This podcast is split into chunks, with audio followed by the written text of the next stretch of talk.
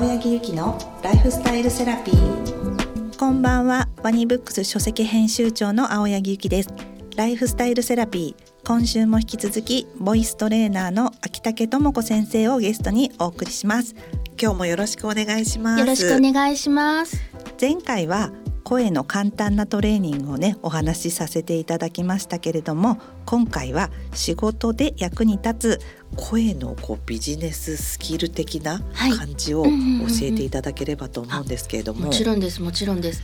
なんか営業でね、はい、やっぱり声って違うって声によって聞きたいなとかい。うふうに思わせるっておっしゃってたんですけど、はい、そのポイントみたいなのも教えていただいていいですか？もちろんです、はい、で皆さんね結構声って変わらないものとか生まれつきだと思ってる方多いんですけど、はい、そんなね通らない声滑舌が悪い声っていうのはもうね出し方が間違ってるからなんですよ実は。それを知らない方多くて意外に。生まれつき。違うんです違うんです。ではない。ないんですよ、はいでじゃあちょっとしたコツでガラッと印象が変わるので、はい、で青柳さんの声って、はい、あの私の超絶対音感からすると、はい、声の高さがレぐらいで、はい、レぐらいで、えーと、お腹からしっかり発声できてるっていうタイプなんですね、はい、優しい穏やかなタイプ、はい、あまり抑揚がガンガンガンガン抑揚がつくタイプではない、ちょっと癒し系のボイスなんです先生からの私からの見解は、だけど例えばちょっと営業とかねそれから第一印象っていうところでちょっとなんか明るく元気なっていうちょっとキャラに変えてみたいと思うんですね、じゃあちょっといつも通りでいいので会社名とお名前、名字と名前とちょっといつも通りに言ってみてください。はい。ワニブックス書籍編集長の青柳ゆきです。さあこれをですね明るく、もっとねはつらつという時には、はい、ワニブックスでですねこれが一つの単語なんですね。はい、次も書籍編集長って長いじゃないですか。はい、9音で単語の頭で息を吐くと実はすごく印象が良くなります。単語の頭で息を吐いて喋る。要するに、はい、ワニブックス書籍編集長の青柳ゆきですって感じします。なんか今、うん、ラジオのこう CM に入るような人の声に聞こえました。はい、そうそうすると第一印象でものすごい相手の印象に残るんです。はい、そんな喋り方する人いないから。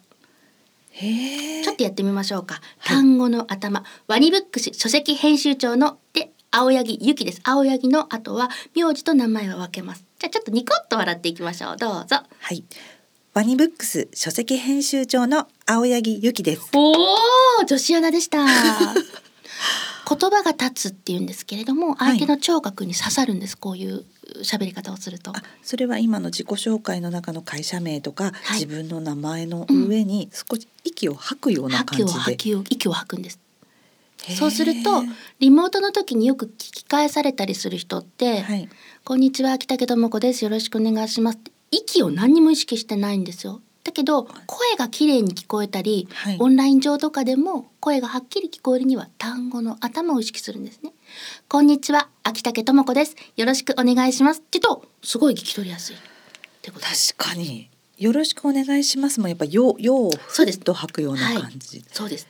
皆さん絶対にリモートとかでもね、えーはいよろしくお願いしますって絶対言う言いますよね。で聞き返される人って語尾がちっちゃくなっちゃうんです。はい、息が持たないのでよろしくお願いしますってなるじゃないですか。はい、そこよろしくお願いします単語の頭で息吐くとよろしくお願いしますって言うと綺麗に聞こえる。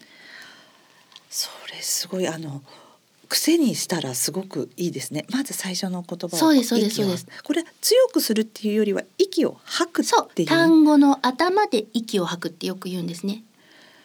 うん、なるほど。よろしくお願いします。そうです。よろしくお願いしますって感じです。今本当にオンラインでも最初の 絶対名前を言うところでそれを意識すると綺麗に聞こえますね。うん、そっか。これがちょっとしたポイントですね。はい、はい自己紹介でのちょっとポイントだったんですね、はい、何かずっと気にしてやるべきポイントとかは？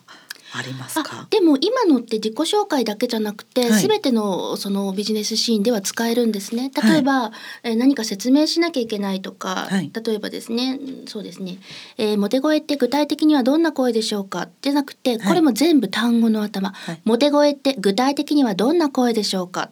ちょっとこれ上のところ読んでもらっていいですか？いつも通りでまずちょっと他の方皆さん青柳さんのお声聞いててくださいね滑舌と表現力を鍛えて愛され声に。これは単語の頭どうぞ。滑舌と表現力を鍛えて愛され声に。ほら聞き取りやすい。素晴らしいです。これ今聞いてる方みんな多分おはっきり聞こえるっていう。だからビジネスシーンではっきり聞こえたい時は、はい、常に単語の頭ですね、講演したりもそうですね、はい、あの喋ったり人前でプレゼンする時にはもちろんオンラインもずっと単語の頭単語の頭ですなるほど。それだけで内容が聞き取りやすくなるっていう。言葉がねはっきり聞こえるので、聞き取りやすいんですよ。声が綺麗な人ってアナウンサーもみんな単語の頭で息が吐けてます。はい、明日は晴れになるでしょう。今日の天気をお伝えしました。っていなくて、明日は晴れになるでしょう。今日の天気をお伝えしました。だから綺麗に聞こえるんですよ。アナウンサーさんたちもそういうやっぱりボイストレーニングだったり 話し方のテクニックをやっぱりお持ちなんですね。えー、多分無意識にやってらっしゃるんだと思うんですよね。うん、営業の時の本当にこう発表する時とか、はい、あの最初にこうつかみみたいな感じの時にこの発声の仕方本当に役に立ちます、ね、すごい役に立ちますね。あとはよく印象を良くするのに、はい、声がね低いってお悩みの女性すごい多いんです。でましては、はい、最近マスク生活始まって、はい、どんどん低くなってきたっていう方すごい女性多いんですよね。やっぱそれは低くなるのは喋らないからですかね。もあるんですけど、はい、ちょっとしたコツで実は声って高くなるんですよ。ちょっとやってみましょうか。まずですね、はい、親御さん笑わずにですね、よろしくお願いしますって言ってください。わかんなかったら聞いててくださいね。はい。よろしくお願いします。今度ニコッと笑ってください。くれぐれ笑ってよろしくお願いします。はい。よろしくお願いします。声高くなったのわかりました。わかりました。声って口角をニコって上げて喋るだけで、鍵盤で言うと1音から1.5音ぐらい高くなるんです。じゃあマスクの中でもそう。みんな笑ってないんですよ。だから声低くなるんです。ああそのまんまだからか。そう。でも今すごいいろんな人を私の会議とかでそんなような気がします。思い出しました。会議でみんながこうあの意見を言い合うときに、平坦ででやっぱりちょっと聞き取りづらい。聞き取りづらいボソボソですよね。マスクもしてるからっていうのもあるんですけど、うん、それを少し口角を上げてそう。もう一回やってみていいですか、うん、ちょっとじゃあ笑わずに、はい、お電話ありがとうございますって笑わずに言ってください、はい、はい、お電話ありがとうございます。ニコッと笑ってください。お電話ありがとうございます。ほら売り上げ変わりますよこれ。違いますでしょ全然。自分はあのメンタルは何にも変わってないんですけどただ口角を上げただけで、うん、お電話ありがとうございますが本当に本当にありがとうございますって聞こえてますね。全く思ってない。そう思ってなくても気持ちは思ってなくても、はい、そう口角上げるだけで声高くなっちゃうってこれもねポイントですね。でもこうちょっと笑ってるだけでもなんか運気良くなりそうですね。そうだからマスクしてみんなね表情筋とか顔の筋肉使ってないってことですつまり、うん、だから今なんか皆さんも表情筋使ってなくてトレーニングしなきゃいけないっていうふうに思っても、はい、なかなかできないのよって言ってもこのマスクの中だけでグッと上げるだけで、です。こんなに声がちょっと高くなるんですね。なるんですよ。人によってね鍵盤本当に一点五音分。だからドとかレぐらいの人がミグになっちゃうぐらいな感じなので。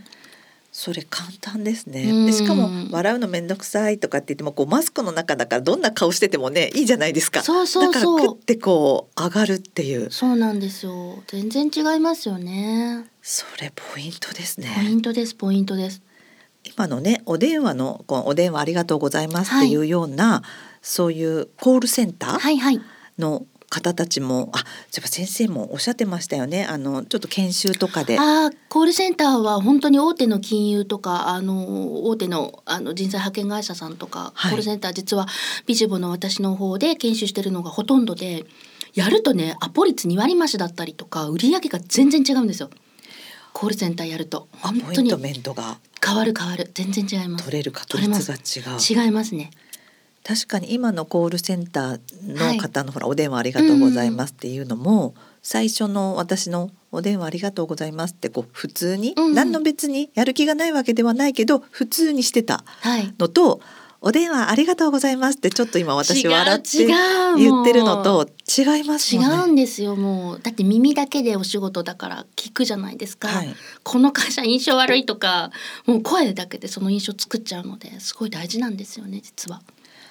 これはね、うん、その人材派遣会社の方の、とかあのボイストレーニングされてるっておっしゃいますけど、はいそね。はい、それをやる方本当に素晴らしいですね。その研修がある会社そうですね、はい、本当で若い子とかだとやっぱこれモテ声なんですね、はい、それで声変わって、やっぱ男性受け良くなったとか、はい、あの可愛い声だねって言われたとかいう別のその、他のものもなんか良くなるっていう傾向がありますあこのね、うん、仕事での研修だけじゃなくてっていうね。じゃあ今日はこのちょっと口角を上げるって喋ってみると、ちょっと声が上がるっていうことでね、はい、お話しさせていただきました、はい、次回は印象が良くなる声のテクニックについて先生にお話ししていただければと思います。先生今日はありがとうございました。ありがとうございました。ここまでのお相手は青柳ゆきと秋竹智子でした青柳ゆきのライフスタイルセラピー。